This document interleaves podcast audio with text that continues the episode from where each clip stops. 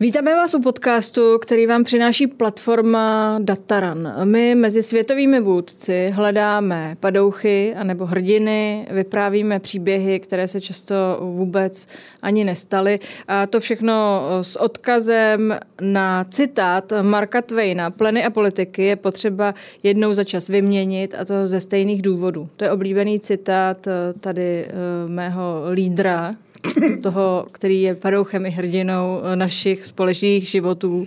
A to je Pavluša Novotný. Pavlušo, ahoj. Dobrý den. Přejeme vám dobrý den, díky, že jste s námi. Dnes bude řeč o Viktoru Orbánovi. Ten je už 13 let premiérem Maďarska. Je to muž, který je prý blízkým přítelem jednoho z našich eh, čelných opozičních politiků. Čtyři měsíce Viktor Orbán studoval v Oxfordu, rád nosí šály, eh, jak víme. Hrál významnou podpůrnou roli při zabíjení komunismu v Evropě.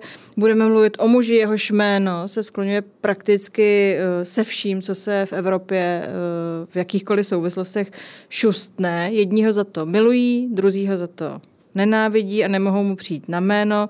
Někdy se mu říká viktátor, to jsem se všechno dočetla, ale to nejlepší, co jsem se dočetla, mi dovol, abych ocitovala. Viktora Orbána je nemožné ignorovat, přesto, že to není snadný úkol v případě vůdce středoevropského státu s deseti miliony obyvatel a téměř žádnými přírodními zdroji. Milujte ho nebo ho nenáviďte, většina lidí jedno z toho dělá. Musíte mu věnovat pozornost. Lhostejnost není v jeho případě možností. To napsalo Politico. Jaký byl Viktor Orbán, než se tohle všechno k němu vázalo? Myslím, že byl podobný, že taky rozděloval ty, tu svoji společnost, to svoje okolí. Každopádně vyrostl v klasickém, naprosto klasickém maďarském menším městě, respektive to město je historicky významný, ale, ale e, dneska už je stoličný Bělehrad, jak mu říkáme v Čechách, méně než 100 tisícový město, takže je to vlastně provincie, ono taky, co není provincie v Maďarsku, kromě Budapešti. A vlastně se ničím příliš nevymykal, krom toho, že podobně jako všichni budoucí diktátoři, autokrati miloval sport, hrál fotbal. To ty jistě potom zdůrazníš, to, já, to ocením, že to vždycky nejde, že, že hrál no, fotbal. ale ono to nebylo tak těžký najít, protože on dokonce ho hrál snad nějakou dobu i za peníze, i když k tomu studoval a hrál druhou ligu, pokud jsem to správně našel, protože já jsem ve sportu fakt špatný. Ve sportu druhá liga, v politice první liga a k Přesně tomu se tak. postupně propracuje. Přesně tak. Každopádně on eh, vydůstal v klasické rodině. Byl pionýr byl pionýr jako a nejenom, že byl pionýr, on byl dokonce svazák. A to nejenom, že byl svazák jako člen, což jako tehdy i jak v Maďarsku, tak v Československu bylo dobrý pro nástup na vysokou školu, takže to se jako tak trošku s ním počítalo, ale on byl dokonce funkcionář. Byl funkcionář téhle strany, možná v tom hrál roli i jeho otec, ke kterému se určitě pak dostaneme, protože to je dost klíčová role, ale on eh, tedy eh, nastoupil po střední škole kde se naučil dobře anglicky, tak šel na vojnu a to byl jeden ze zlomů v jeho životě. On sám tvrdí, že teprve armáda z něho udělala antikomunistu, teprve v armádě pochopil, že, že je eh, ten režim úplně k ničemu, protože předtím jeho otec prostě my jsme tomu říkali gulášový komunismus, nebo byl to nejveselější blok v komunistickém baráku, ale... No kdo nikdy nebyl u Balatonu v té době, ať hodí kamenem, já, Balaton je naše naši, moře. Já vím, ale no, no, to právě, že naši to neměli rádi, tak jsme tam, já jsem tam poprvé byl na Depešmot někdy v 80. letech a koupit si takový to ty si, To jsi si obsal, jak jsem ti to napsal. Ne, já jsem tam byla ne, v 80. letech na Cure, všichni. na The no, Cure. Jasně, jo. Tam všichni jezdili, k nám no, nikdo jasně, no. nejezdil, no. tam všichni a, jezdili. A, a poznalo se, kde uchyl ten jezdil na Queen, ale my jsme jako slušní lidi, jak jsme jezdili na dobrý kapely. No, ale eh, každopádně on teda potom eh, ještě se vlastně dostal, dostal po vojně, šel na práva a pak teprve začal tu svoji politickou kariéru a možná by bylo dobrý se vrátit tomu tátovi. K tomu tatínkovi, ten se uh, jmenuje Gieze, psáno tak nějak maďarsky. To ty seš úherka, tak ano, že ge- seš, se orientuješ v úherském prostředí. Geze. To já na tebe prozradím, nebo to všichni asi vidí, že jsi tam nějakou dobu žila v horním, v horním Uhersku. V horních Uhrách jsem Horní žila, ano, ano. Uh, prý despota, násilník, byl uh, syna Viktora uh, i v 16 letech. Ano, píše se to tak, ano. Já, já taky někdy jsem v 16 letech synovi řekla, ať si lehne, že mu dám pár pohlavků a nikdo mu o mě nemůže říct, že jsem despota násilník. V 16 je to těžký věk. Ale prej to, ale prej to, jak to měl ten uh, Viktor Orbán. Ale prej to jako bylo spíš drsný, no. Jakože ty lidi to zaznamenali, nešlo o nějakou co jsem tak pochopil, tak šlo o vým, poměrně výjimečný, výjimečně despotický učení. Já jsem zkoušela, ono furt žije, ty říkáš šlo, ne, pravděpodobně ne, ne, ne. je takový. A já jsem zkoušela dohledat, eh, kde by se eh, vyjasnilo, co ten tatínek eh, vlastně je zač. A já jsem našla takovou zajímavost, to mě mm. absolutně dostalo. Viktor Orbán má dva bratry. Jeden se jmenuje Géze, tedy po tatínkovi. A e, další se jmenuje Viktor, toho známe, a Aaronama, ten je, ten je mladší. A pozor, zajímavost, ano. ano. Gieze z lingvistického a z lingvistického hlediska a asi i psychologického hlediska. Gieze je maďarský ekvivalent k Viktorovi. Tím ti to přeložím. Tatínek Gieze pojmenoval dva syny po sobě. Jednoho Gieze a druhého Viktor, což je vlastně hmm. Gieze. Není to zajímavý? Je a vyplývá... Není to ilustrativní? Je, za A je to ilustrativní a za B z toho vyplývá, že jsi, že jsi fascinována celoživotně uherským prostorem, protože proniknout do maďarštiny je opravdu No a to ještě, kdo s námi člověka. vydrží, tak mu budeme vyprávět, jak jsem se setkala s Viktorem Orbánem, když byl ještě fešák. Eh, to, a s paní G, a to, to se strašně těší. Ano, ano, to se těší. To já poslouchám, protože paní G je jedna z ústředních postav uh, uherského politického dění 20. století. Vás slečna G. Ale k tomu slečna se dostaneme. Pojďme zpátky ještě uh, trapně, tedy k tomu no. prozatím hlavnímu hrdinovi ano. našeho podcastu uh, Viktorovi Orbánovi, respektive pojďme k tomu tatínkovi. Ten tatínek je něco jako uh, lakmusový papírek té jeho kariéry, toho jeho nástupu, dal mu vydělat tátovi a uh, tím se uh, do jisté míry syn Viktor Orbán odkopal. No, podle všeho na něho přepsali část majetku, jak jsme zjistili, takže uh, tam ta, ten vztah bude pevný, uh, rodinný a e, já si dokonce myslím, že ten, ten vlastně, e, ten jeho zvláštní konzervativně komunistický přístup se zrodil v té rodině, protože jeho táta byl a teď se dostáváme k tomu našemu milovanému tématu 80. léta v Maďarsku, e, k tomu takzvanému gulášovému komunismu, nebo jak se tomu správně říkalo, což byl vlastně tehdy prostě u nás v Československu to vypadalo fakt debilně, co těm mladším, abych to jenom převybral. Takhle jste to přiblížil. No ne, jasně, ale jakože hudba nebyla žádná tady k dispozici, móda určitě taky ne, pamatuješ si na to asi spíš než... Tam se vozily ty takový ty papírové bundy no, právě, no, a no. taky ty uh, košile s těmi cvočky se vozily z Maďarska. Přesně tak, čili tam jde, o to, tam jde o to, že prostě jako politicky byla Maďarsko mnohem uvolněnější, hlavně ekonomicky i politicky než u nás, dokonce se tam dala koupit i jako jiná literatura, jiná hudba, prostě ta Maďarsko bylo mnohem uvolněnější. To znamená, že být komunistou v Maďarsku bylo mnohem jakoby snazší pro ty lidi, protože se nemuseli tolik identifikovat eh, ten tehdejší představitel jejich kádár. Je nenutil tolik se identifikovat přímo s tou komunistickou ideologií. To znamená, že spousta těch lidí tam vlastně přežívala na takovém zvláštním mixu, si aspoň já představuju, takové jako nostalgie po tom Uhersku a řekněme nějaký takový konzervativně nacionalisticko až populistický notě a zároveň teda v tom měli ten, ten komunistický populismus. Jo, že, že, si myslím, že vlastně to, to, kde je Maďarsko dneska, je taky trochu součástí toho, že oni se vůči tomu komunismu vlastně nemuseli tolik vydělovat. A jeho táta ještě ke všemu byl partajní kádr, to znamená, on byl straník, jestli si správně pamatuju, dokonce byl pracovat tuším v Libii, to znamená, že musel být prověřený. Eh, on to byl technik, pracoval v nějakých těžebních věcech a těžebním průmyslu. No a, a e, takže svým způsobem toho Viktora asi vedl k k nějakému, řekněme, nacionálnímu uvědomění, jakkoliv teda se ze začátku tam proběhla ta generační revolta, který, který se určitě dostaneme taky, kdy vlastně ten Viktor naopak nosil dlouhý vlasy a byl, byl zarostlý a, a vypadal jako rocker. A, tak to už nepamatuju a paní ani G já, a slečný G já. potom na něho jako jeli, protože to byl asi fakt fešák a byl to opravdu statečný člověk. Pro mě to byl třeba v té době vzor, protože mm, to byl fakt člověk, který rozbořil komunismus v Maďarsku, jako svým způsobem. Nebo respektive vzal to na sebe a to jméno jeho jsme znali. Eh, věděli jsme, co je Fides, to je ta strana, kterou založil. Mimochodem tehdy takový, bych řekl, gesto, dneska by to bylo asi nemožný, vyhlásil, že k jeho, k jeho partaji se nesmí přihlásit lidi starší než 35 let, myslím do ní. Takže to je něco takový, to jak se říká, nevěř nikomu. Jak to je. Komu je na 30. No, nebo tak nějak, no. Takže on jakoby tímhle způsobem tehdy fungoval a byl to jako rebel. I když jako on jako osobně sám rebel tolik nebyl, on studoval práva, pak dokonce nastoupil na ministerstvo a pak je tam ta slavná epizoda ze, jak se to správně čte v Maďarsku, Šoroš? Soroš. A to je anglicky, ne? Já jsem si koukal Šoroš. na maďarštině, že uherská encyklopedie mě nabídla výslovnost Šereš něco. A to fakt nechci zlehčovat maďarštinu, ale já, já si pamatuju, tak jsem... já, já si pamatuju, když jsem jezdilo, to ještě nebyly navigace, tak uh, tam se zorientovat v Maďarsku, dojet k tomu balatonu, do toho balaton Führedu, no. bylo takový drama.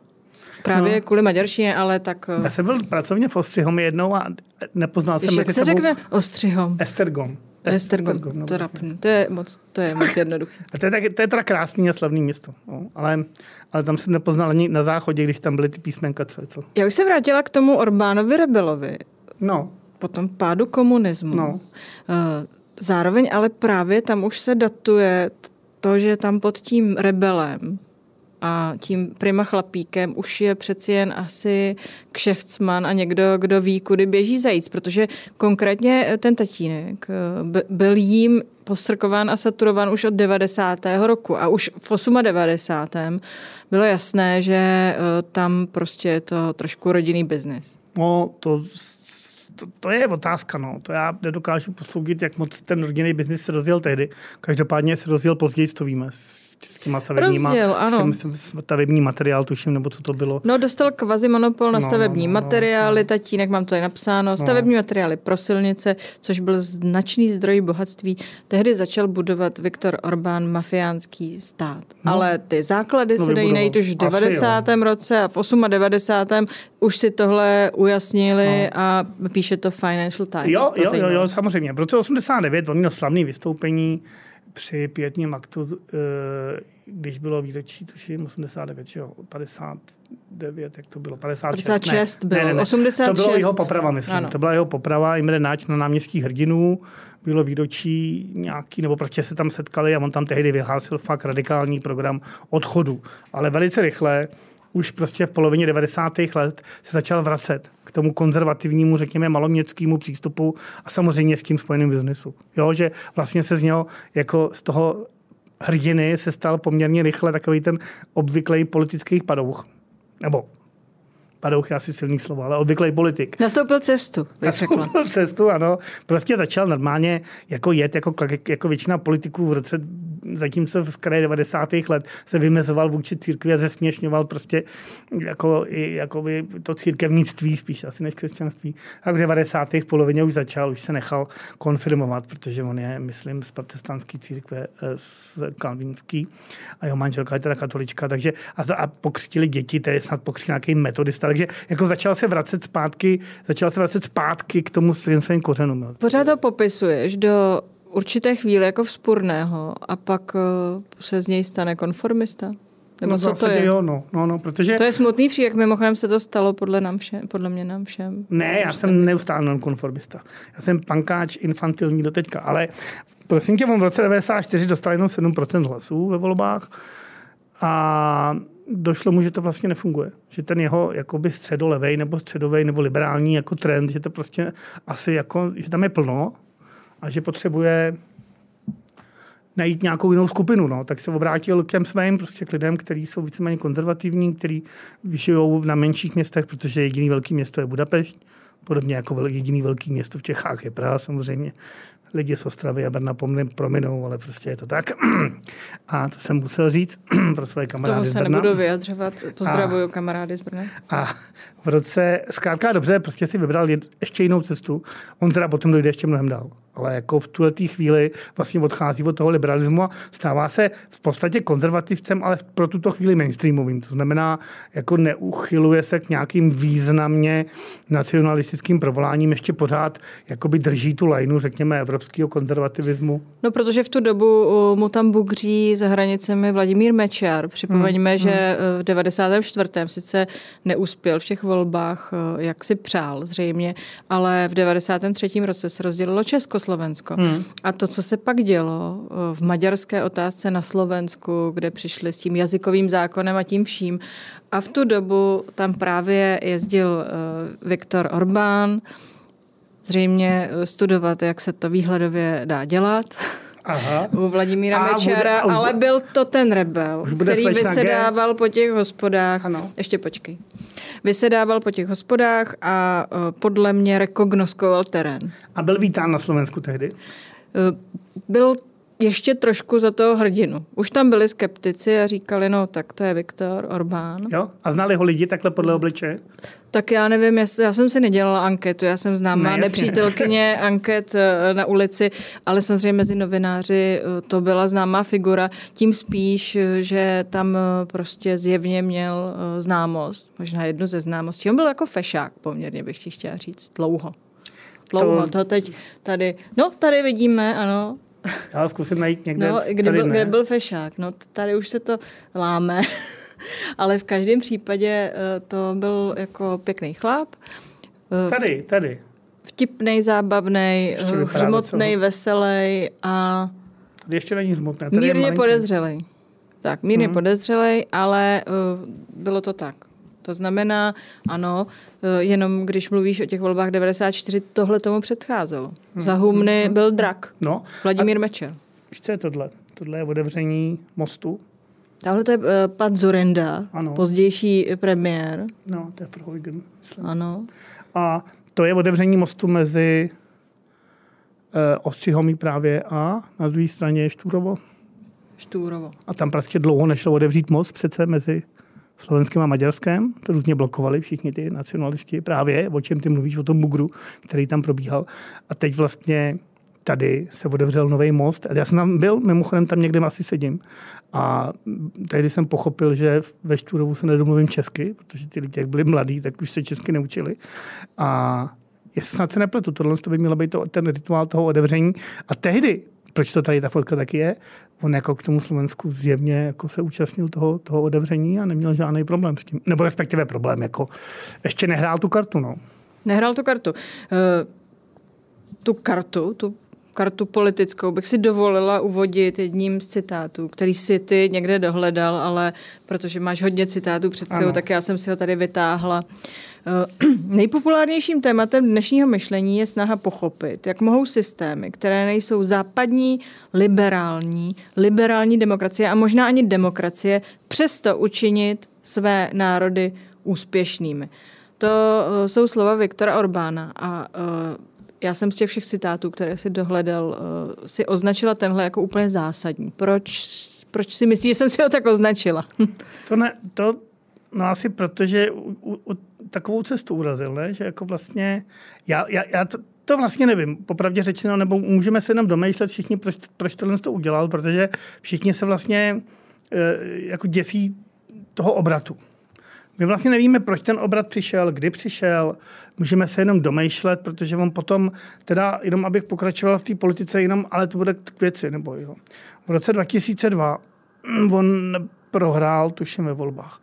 A mm, myslím, že to dost špatně nes, protože předtím prostě už to Maďarsko ovládal a tehdy se tak nějak rozhodl, že to postaví opravdu jako jinak, tu politiku, že už nebude hrát tu hru, kterou hráli lidi okolo, to znamená, aspoň předstírali, že jsou liberálové, aspoň předstírali, že jsou demokrati, aspoň předstírali, že jim jde o, já nevím, západní atlantické hodnoty. A rozhodl se, že vyhlásí program neliberální demokracie a obrátí se Číně, k Rusku, k Singapuru, ale taky úplně paradoxně k Indii. Tam jako nevím, jestli vědí, že je považuje za nedemokratický režim, když Indie se neustále opakuje, že je největší demokracie na světě. A nejpozději v roce 2014 Ale mnohem dřív už začal s tím. Jo. Tyhle ten princip v podstatě vyhlásil nahlas. Jo. A můžeme se domýšlet, proč vlastně zašel tak daleko, protože spousta jiných politiků v Evropě se uchylila k radikálně, řekněme, pravicový nebo krajně pravicový e, retorice nebo všele, ve Skandinávii, všude možně se prostě objevily speciálně s uprchlickou vlnou se objevily nový hnutí, který prostě jako přitvrdili, je to je součást určitý Trumpovský vlny a podobně. On ale zašel ještě dál. On prostě oslovil ty nejnižší půdy v Maďarech, to znamená, e, začal apelovat na až pokrevní nacionalismus. To jsou prostě zvláštní jako úplně jako postoje. A vlastně eh, vyhlásil ten krajanský zákon, o tom, o tom ty si už mluvila, to znamená, že každý Maďar v zahraničí má v podstatě stejný práva jako Maďar v Maďarsku. To je dost zvláštní, protože tím vlastně podporuješ e, jejich revoltu v těch domovských zemích, třeba na Slovensku, že taky Slovensko to vážně řešilo a podobně. A rozhádal se naprosto fatálně s Evropskou uní a velmi pravděpodobně i proto e, pro tento obrat se vlastně inklinuje k, ve vztahu k Rusku. Já si to, kromě toho, že bere spoustu surovin Maďarsko z Ruska, až 85% v některých A v čase, případech. kdy se všichni odřízli, tak děkuje? Opakovaně? Teď, my teď skáčeme dopředu, ale to, co teď předvedl na summitu, na to bylo jako neuvěřitelné. On prostě po tom, co se tam jako řešilo, nebo při tom, co se tam řešilo, tak on vyhlásil, že na to je obraná aliance, že nemá dodávat žádný zbraně do Ukrajinu, státy na to. A že dokonce ani nemají cvičit ukrajinský vojáky. No tak to je vyvrcholení nějaké strategie, vyvrcholení... která byla čitelná od prvopočátku uh, rusko-ukrajinského konfliktu a Přesně prvopočátku ale, angažmá na to v něm. Ale, ale když se vrátíme do toho roku 2010, já si myslím, že tam byl taky jeden zlom, a jako možná skáčem, ale jenom zpátky k tomu. Tam on opravdu se stal po druhý premiérem a získal 68% hlasů což je jako fakt neuvěřitelný. To je poměrně neuvěřitelný v demokratickém státě. Eh, prostě z předchozí, předchozí premiér Jurčány a, a jeho koalice opravdu zdiskreditovala to je další důvod asi, proč to Maďarsko jako se vydalo touhle cestou. Naprosto diskreditovala, řekněme, liberální a levicově liberální a prostě demokratické hodnoty. Tím jeho slavným projevem, kdy on prostě Eh, se objevila nahrávka, ve které on říká, že jeho lháda lhala, přiznal podvody na té nahrávce a podobně. A tehdy prostě zase spousta lidí prostě řekla, ne, tady tím cestou mít nechcem. A v podstatě si prostě zvolili do čela dalšího toho viceadmirála tady prostě Hortyho, podobně jako měli před válkou. Já to takhle prostě vidím, no. že je tam nějaký ten historický background, proč vlastně furt se snažíme dopátrat toho, proč on vlastně se stal z toho bořitele komunismu stavitelem populismu a nacionalistický říše pro ruskýho. A já si myslím, že těch důvodů je takhle celá řada, i ten historický a i, i vlastně jako, jako starohistorický, i novohistorický. Dobrá, ale pak je tu ten argument, který říká Andrej Babiš, který používá Jan Zahradil. Oni ho volí, ti Maďaři. No ano. Oni, oni eh, za ním poměrně uh, velkou sílou stojí. Čím si to vysvětluješ? Tím vším, o čem se bavíme. Jednak prostě naprostou diskreditací těch jiných liberálně demokratických stran, který se prostě odkopali do značné míry a samozřejmě Orbánovi lidi to využili a neustále to připomínají. To je jedna věc. Druhá věc je prostě tím historickým resentimentem, protože je fakt, že Uhersko po trianonské dohodě, eh, kdy prostě se rozpadlo Rakousko-Uhersko, tak eh, Uhersko ztratilo 71 svého území tehdejšího. Tam je nutno říct, že tam bylo že jo, samozřejmě část Slovenská a spousta jiných zemí, jak zůstalo vlastní Maďarsko. Ale co je asi důležitější, že jedna čtvrtina Maďarů, jako lidí, co prostě mluvili maďarsky a identifikovali se jako Maďaři, zůstala za hranicema. A e, proto on e, neustále jezdí do Rumunska, do těch maďarských částí. Když teď nesouhlasí s Ukrajinou, a vystupuje proti Ukrajině dneska, vždycky argumentuje tím, že na Ukrajině jsou persekuovaní nebo nemají všechna Maďaři. práva ukrajinští Maďaři. Tam jde o školský zákon, že se hm, podle ukrajinských zákonů v, v ukrajinských školách má učit ukrajinsky. Prostě tak to je, a, a, ale Orbán to nese jako úkorně, protože si myslí, že by ty školy měly být maďarštější a podobně. Já si stejně přesto všechno myslím, že on je do té míry populista, že tohle vlastně tím brnká na ty nacionalistické maďarské půdy.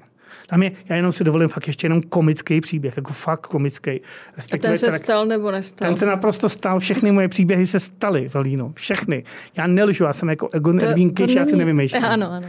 Prosím tě, je to tak, že když jsem byl v Mongolsku na vejletě, nebo v Kyrgyzstánu, já jsem takový vejletník, tak tam existují takový ty národní sporty, jako že jezdí na koních a střílí lukem a tak. Je to samozřejmě velká sláva a tam to chápeš nějaký poslanec Fidesu maďarský nebo nějaký jeho spojenec řekl, že by se těchto zápasů měli účastnit i Maďaři, protože kdysi dávno prostě přišli tady z toho regionu a velmi pravděpodobně mají v krvi prostě střílení jako z luku a ježdění na koni. No to nebo... je ta maďarská pusta jak tam prostě člověk se říčí Ale víš co, to je přece úplná pitomost, ne? Jako prostě jako, jako kdybychom řekli, že Češi tady budou se, já nevím, modlit ke Svantovítovi, nebo jak se ty slovanský bozy jmenovali, respektive nemenovali. Radega spijou stejně, ale jako, jo, že prostě je to jako absurdní přece to je jako ještě chápu, že by se chtěli vracet do nějakých starých, chápu, v uvozovkách chápu, že se chtějí vracet k nějakým starým hranicím a, a chtějí osobozovat Maďary za hranicema. Jo. Ale jako, jako naučit se znova jako jezdit, vystřelit šíp zrovna v okamžiku, kdy kůň skáče do vzduchu, aby se neklepala, nebo co to tam je za... A ty jsi to zkusil, já to na tobě vidím, že jsi ne, to zkusil. Ne, já jsem na koni v Mongolsku jel, ale jako ničeho jsem nestřílel. Bez no, luku. No dobře, no tak ale uh, dá se to chápat jako uh, návrat uh, ke kořenům? No, asi jo, no, ale jako k jakým, že jo, to prostě... No, no jasně, no. Ta pusta, pořád vidím. Tu pustu no ne, a ty Maďary na těch koních. To je asi jako, že Češi jsou Slovani, no tak nejsou, že jo, jako, ani geneticky, no tak já nevím, jako když by si... Dobře, ale něco ty Maďary na tom fascinuje. Ano. Mají pocit sounáležitosti uh, s Maďarskem a s Viktorem Orbánem ve vysokém procentu. Zřejmě jo, no. A ten argument vždycky s ním to stojí a padá, ty debaty uh, skrz celou Evropu. Podívejte se, ale oni ho tam volí, oni ho tam chtějí. No, to asi jo. Na druhou stranu tady je prostě obrázek, kde mluví s Putinem a to já si třeba nejsem úplně jistý. Já jsem neviděl průzkumy, jak moc Maďarů jako miluje Rusko po zkušenostech z roku 1956, který sice nejsou tak jsou o něco starší než naše zkušenosti z roku 68, ale nemyslím si, že by všichni Rusové bez výjimky jako stáli za jeho ruskou, ruskou řekněme, kartou. Takže Tady já bych řekl, že on se dostal, podle mě se prostě dostal moc daleko. No. Jakože víš, jakože zašel prostě už někam, kde to v Maďarsku, taky, když jsme se o tom i bavili předtím, Evropská unie už, už jako mu dala několikrát najevo, že, že už je daleko, že s, s tou svojí takzvanou neliberální no, dala. Mu, da, dala mu najevo, že je daleko, ale pořád se bavíme o jednomyslnosti a spoustu věcí, právě týkající se uh, například podpory Ukrajiny Maďarsko úspěšně blokuje. No a teď jsme u toho, jestli má být Maďarsko prostě součástí Evropské unie. No. Jako já nevím, my nejsme politici ani jeden, já kdybych byl politik. A shodne se na to, že kdyby si Viktor Urbán myslel, že nemá, tak prostě vystoupí, exituje. No, tady my jsme si přečetli fakt dva dobrý články od toho chlapíka z Vídně a pak ještě politiku. A oni tam říkají vlastně jednu věc zajímavou, která mi došla asi už předtím, ale tady jsem si ji potvrdil. On je taky šikovný. On prostě chodí tak, aby tu Evropskou unii vždycky jako rozčílil, ale když už cítí, že je to moc, tak ucukne. Si myslím já. Že on nikdy nejde úplně jako, on prostě jako... A nebo to za něco vymění. No, Jak je to, no, jak je to zvykem. dávno? No, no, no. Co tak, tahle no. situace v Evropské unii byla, kdy měli jít peníze Maďarům, on zastavil podporu Ukrajině, a najednou to šlo? Hmm, no, tak jo. Já si myslím, že máme takový šauchlíř, jak se říká na Moravě. Eh, podívejme se na ekonomickou situaci. On je ekonomickým populistou, eh, tady píšeš. Co to znamená? Co to, jak si to představit? Jak to vlastně funguje? Jak to může fungovat? Jak se tam mají ti medaři? No, podle mě se mají špatně, ale je to daný tím, že ta ekonomika nefunguje svobodně. Protože eh, on víceméně rozdál nejenom rodině, ale svým kámošům, tam se potom k tomu asi dostaneme. Bratrům, bratrancům. No všem. ale hlavně tím zakladatelům Fidesu a tak. Jo.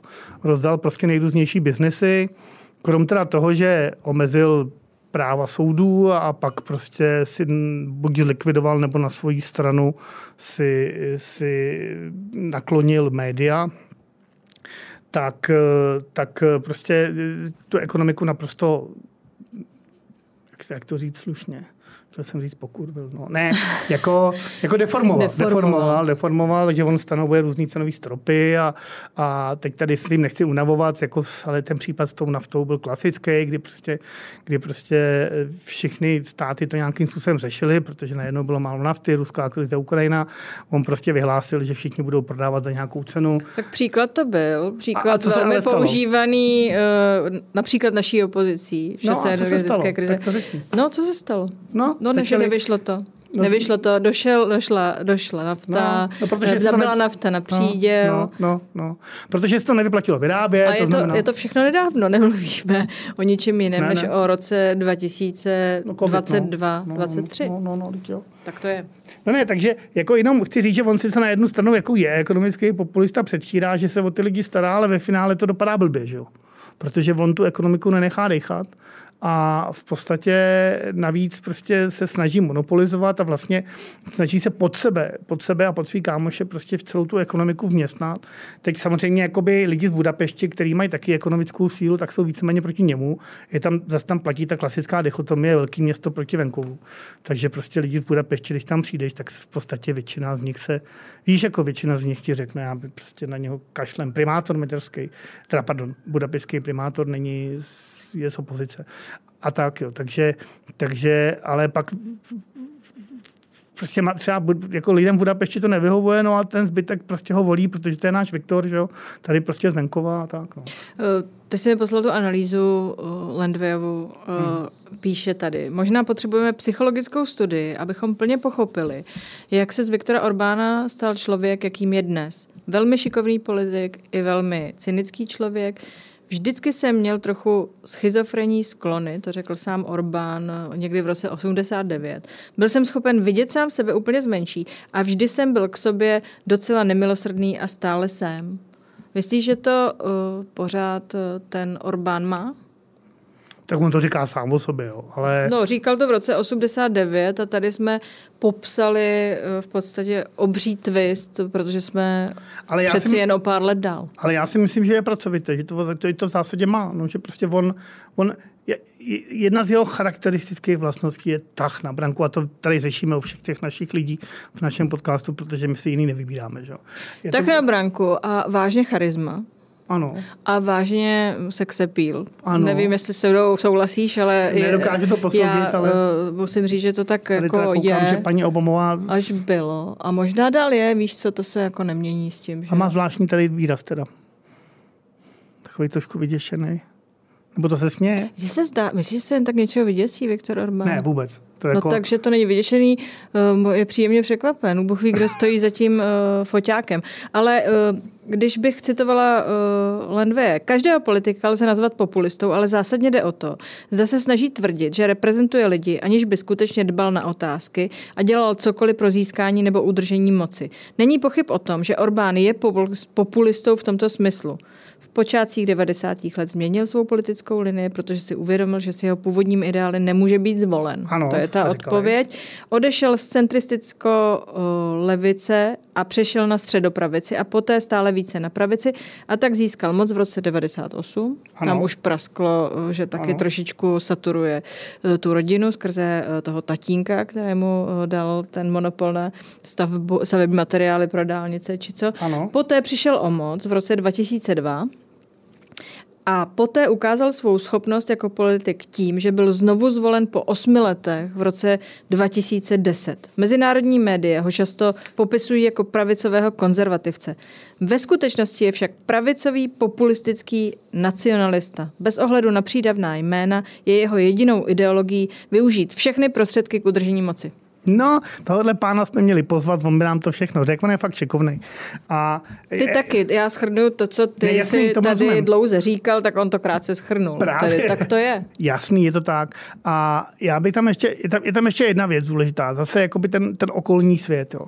On je opravdu z rodu těch politiků, jako je Benjamin Netanyahu, jako je Donald Trump, jako jsou všichni ten, ten nástup takový tý nový trumpistický pravice, Bolsonaro v Brazílii a podobně on prostě napíná ten maďarský ústavní systém přinejmenším napíná a překračuje ty hranice úplně rituál, jako úplně běžně. A to je všechno typický pro tenhle ten druh politiků. Jo, znova. Benjamin Netanyahu, to, co dělá dneska v Izraeli, prostě naprosto fatální vní charakter toho státu. Ten v posledních dnech, hodinách, jo?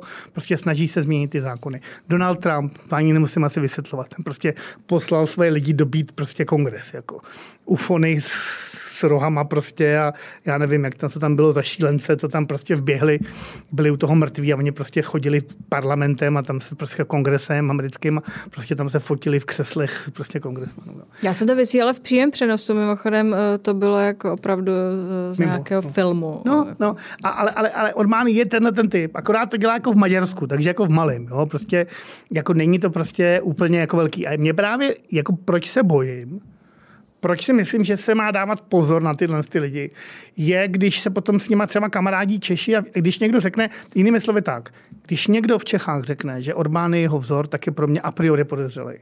A může to být Vondra z ODS, jakkoliv se tam píše, že ho možná ten výrok tehdy trochu zkreslili.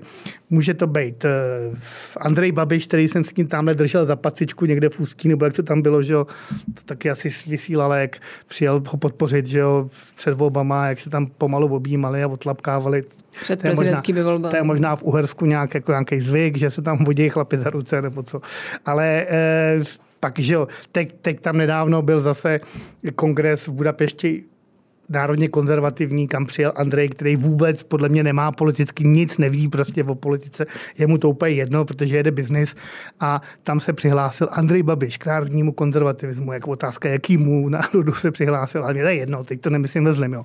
Ale e, ten urbanismus, jako Jo, jakože on vlastně se posunul, abych jenom dopověděl to, co říká e, kolega z Rakouska, jsme kolegové, že no, jasně.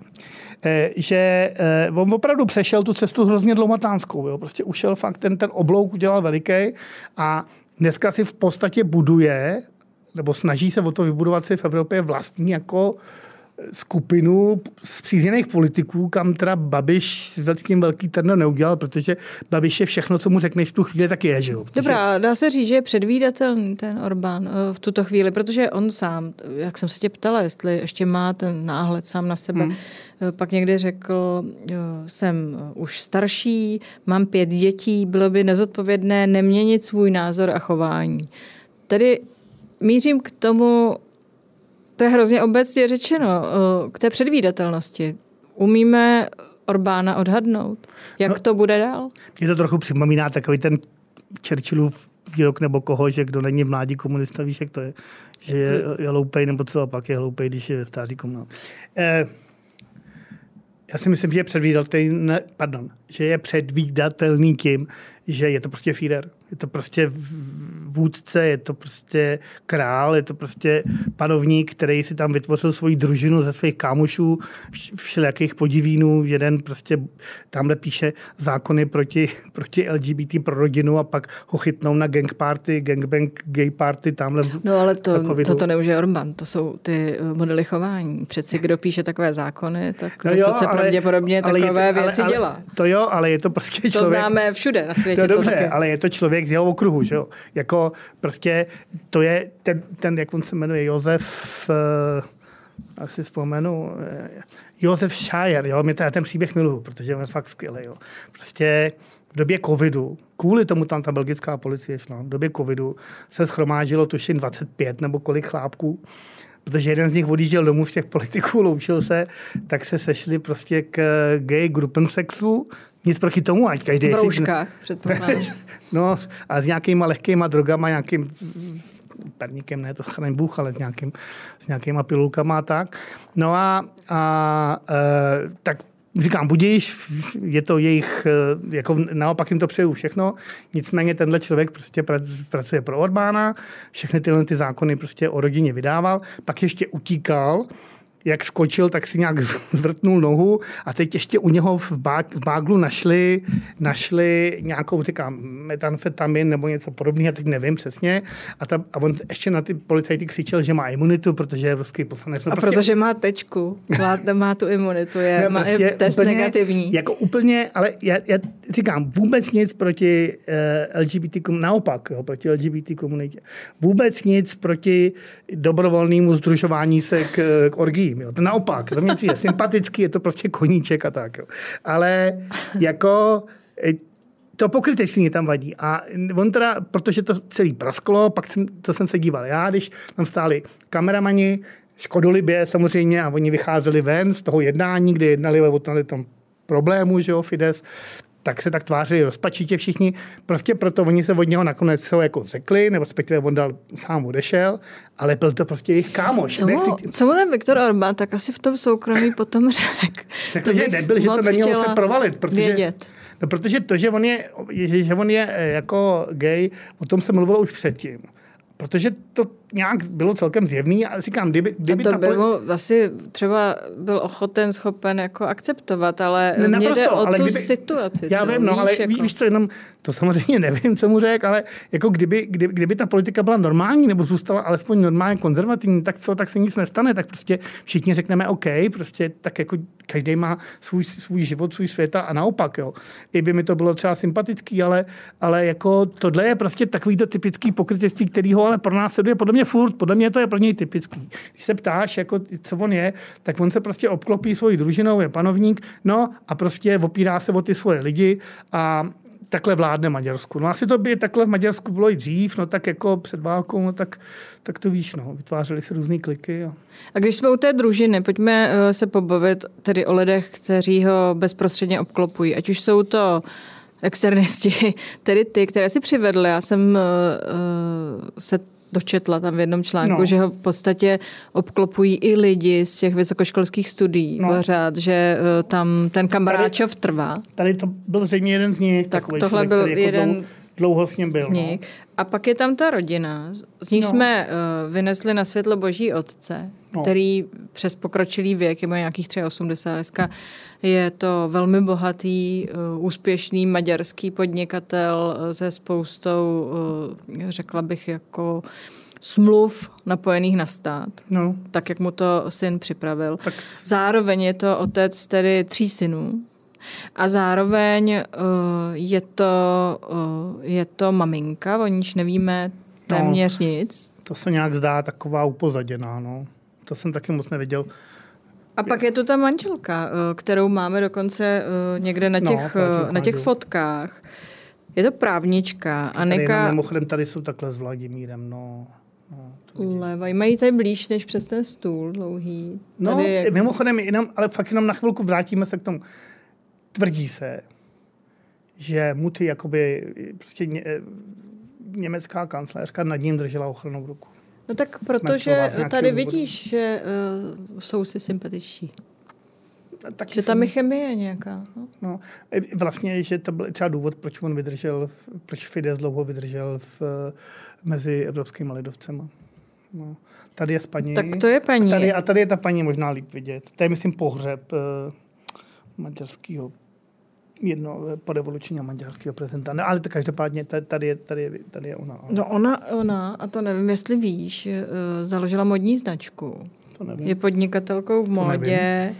Eh, značka Sant Andrea, která se specializuje na výrobu luxusních kabelek a dalšího modního příslušenství a je také aktivní v dobročích a kulturních aktivitách, jak se na... Tady... A je dobře oblečená tady? Ne. A tam to taky? je taková zajímavost.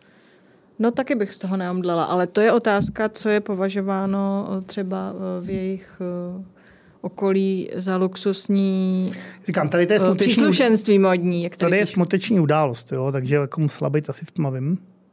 To vypadá. No, no já teda bych na pohřeb nešla, viď, v koženém kabátě. Já hmm, to je jasný. Nebo Rozumím. Já se, já se ti vyfiknu Jasně, úplně jinak. Ne, ne, ne, ale uh, že je to taková zajímavost, je to právnička, a zároveň podnikatelka tedy v oblasti uh, módy. Jak je to s dětmi? Já jsem si vlastně naš, našel, mně přišel nejzábavnější ten Gaspar, který... On má pět dětí, tedy no, Orbán. Spousta. A ten Gaspar, ale o něm se tam mluví nejvíc. Protože eh, on je, jednak byl profesionální fotbalista, podobně jako táta. Protože prej Orbán dostával peníze. Mně to přijde, že tak všichni ty eh, diktátoři, autokrati milují fotbal a dostávají za něj peníze, což považují za, za jako Možná to něco vypovídá o fotbale. Nechci ano. se dotknout fotbalu. Ne, ne, ne, to se klidně dotkni. To jako přede mnou můžeš úplně jako hravě.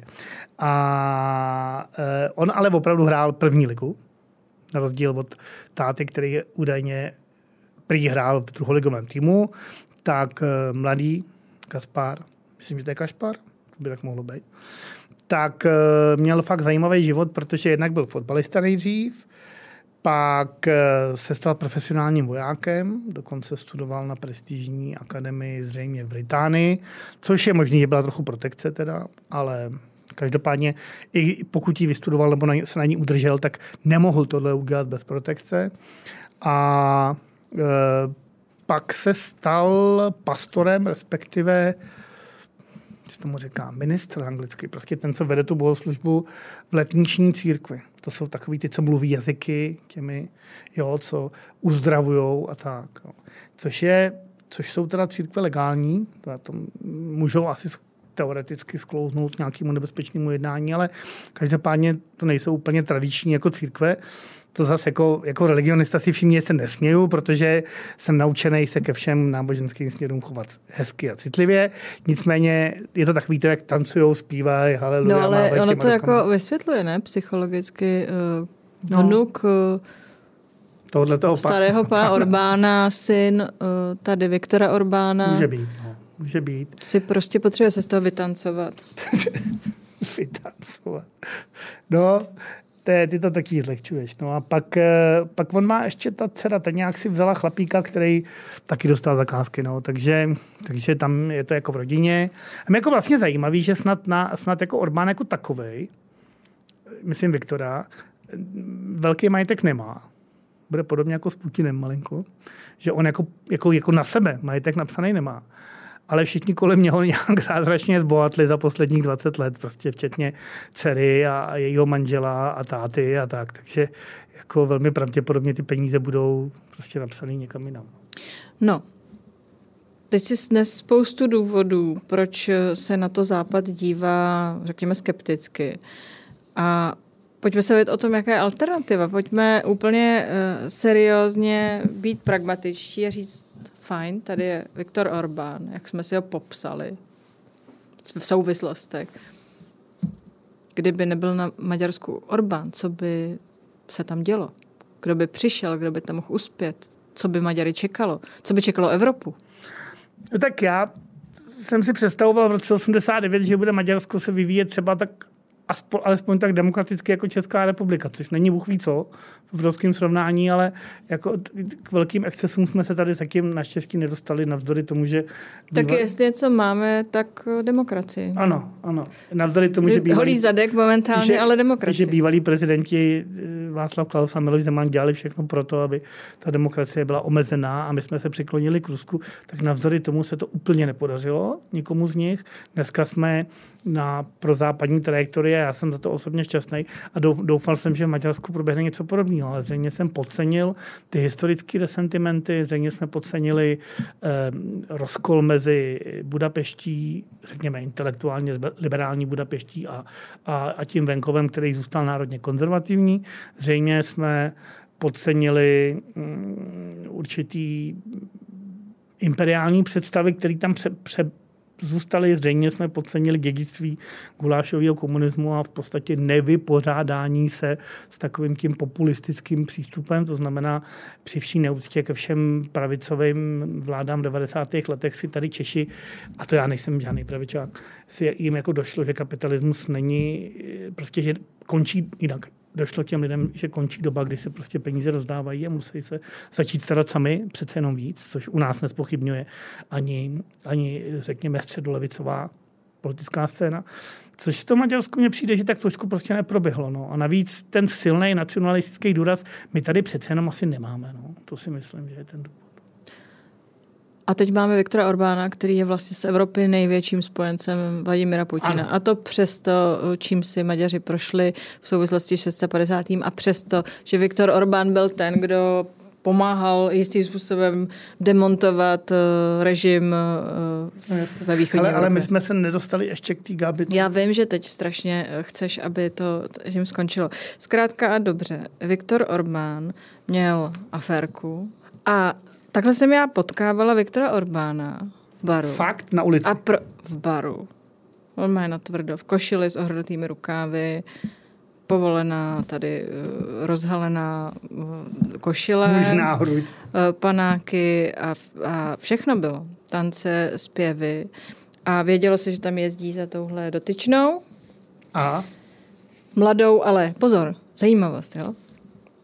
Slečna G byla ano. jako Maďarka samozřejmě, žijící na Slovensku. Ano. To znamená, dá se taky říct, že budoval ty vztahy uh, s těmi uh, Maďary v zahraničí v tu chvíli, přeshraničně. Ono, když si to představíš, tu mapu, ono je to tam co by kamenem ano, do Bratislavy. Právě. Takže tam jezdil a zažili jsme uh, několik uh, jako divokých večírků. Jiná věc je ta, jestli při té schizofrenii, kterou ten Orbán vykazuje, Eh, by si to vůbec pamatoval, protože zjevně v tom roce 92, 3 to byl prostě jiný Viktor Orbán, než ten uh, Viktor Orbán, uh, kterého vidíme teď. A já bych si tak typla, že už s ním není taková legrace. To určitě ne. Nemyslím Když... mezinárodně a politicky, ale eh, myslím si, že vůbec už s ním není ta legrace, jako byla tady. No, ale, ale když zahodil kravatu, povolil rozhalenku a, a vyhrnul, vypadal, vyhrnul rukávy. Takhle vypadal.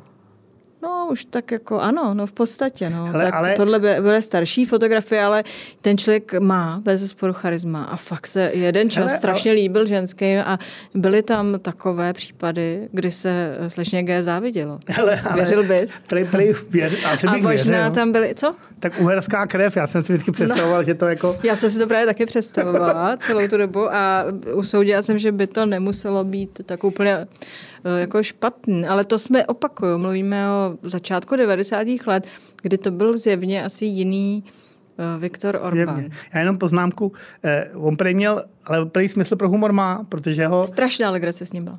No, ale tehdy prej, nebo když ho zdravili na evropských fórech, ahoj diktátore, a on se tomu smál prostě, že ho tam zdravili jiní lidi, jiní šéfíci prostě z Evropské unie a on prej se tomu pochechtával a vůbec to nebral úkorně, no. Jako ne jako Putin, ten vypadá takový suchar, tady ten chlapík je zřejmě takový stříc té karpatské kotliny, říká se tomu tam tak u vás, jo? OK, dobře. Uh, uh. No. no tak to je uh, Viktor Orbán. Vynechali jsme uh, spoustu věcí no. i událostí, které ho nepochybně formulovaly a na kterých se zvláštním způsobem vyprofiloval. Třeba ano. ty eh, pogromy na Romy, ano. které jsem tam tenkrát... Smutný, no. to bylo, židům, ano, no. Přesně tak. Uh, nicméně... Uh, fakt to bylo takový ostrý, jo, ty, ty pokromy na ty Tak domy. tenkrát to bylo 2009, uh, 2008-2009. Já jsem viděl záběry, Na deseti šílený, no. místech umřelo nějakých 6-8 lidí. Šílený. Padly za to tuším čtyři doživotní rozsudky. Jednoho z těch pachatelů pustili tuším před rokem dvěma na svobodu. Hmm. Ne, ty doživotně hmm. odsouzené, ale někdo dostal tam 15 let. A Zajímavé na tom eh, bylo, že Viktor Orbán to samozřejmě odsoudil. Nicméně jedním dechem jel tu eh, vlnu demolice těch osad, hmm. což ti Romové nesli poměrně těžce. A zároveň samozřejmě tu notu, o níž si tady mluvil, ten nacionalismus, eh, ta etnická identita hmm. a to všechno je něco, co ty maďarské Romy samozřejmě provokovalo a provokuje a e, teď vzniknul na e, základě těch událostí z těch let 2009-2010 e, maďarský film. Já jsem ho viděl a to je Viděl strašný. No, to, no. jmenuje se Nevyřešeno, no. či tak.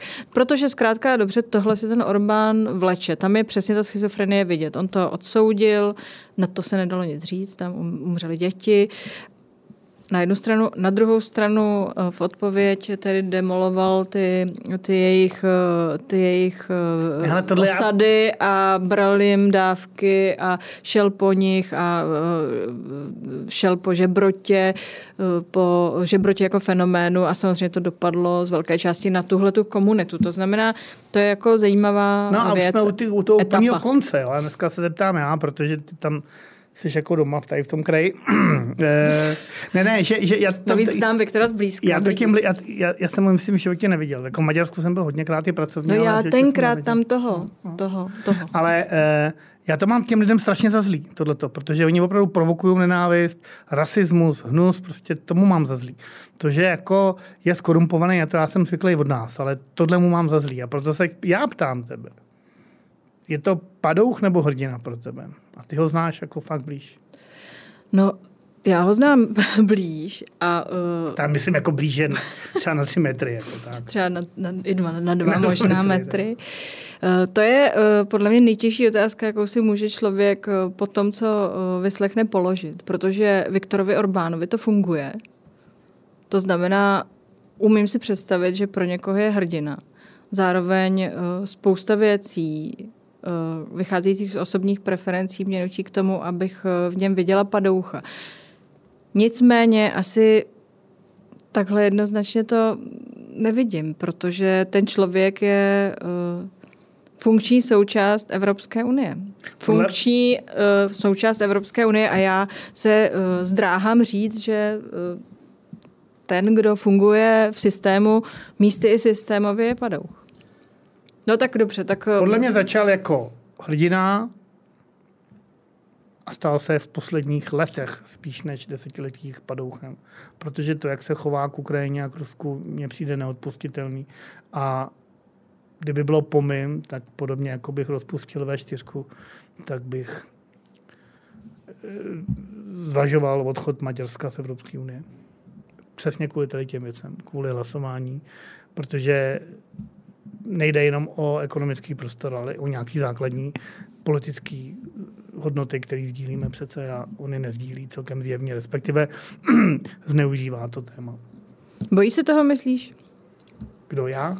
Jestli se bojí Viktor Orbán toho, že eh, tady tahle ta eh, etapa skončí, a zkrátka dobře bude vystaven eh, tomu rozhodnutí, vystoupíme z Evropské unie, uděláme referendum, to je taková obvyklá otázka, eh, zrušíme V4, já pojedeme myslím, solovou jízdu. Já si myslím, že z toho jako správný padouch má pocit, že vždycky z toho vybruslí.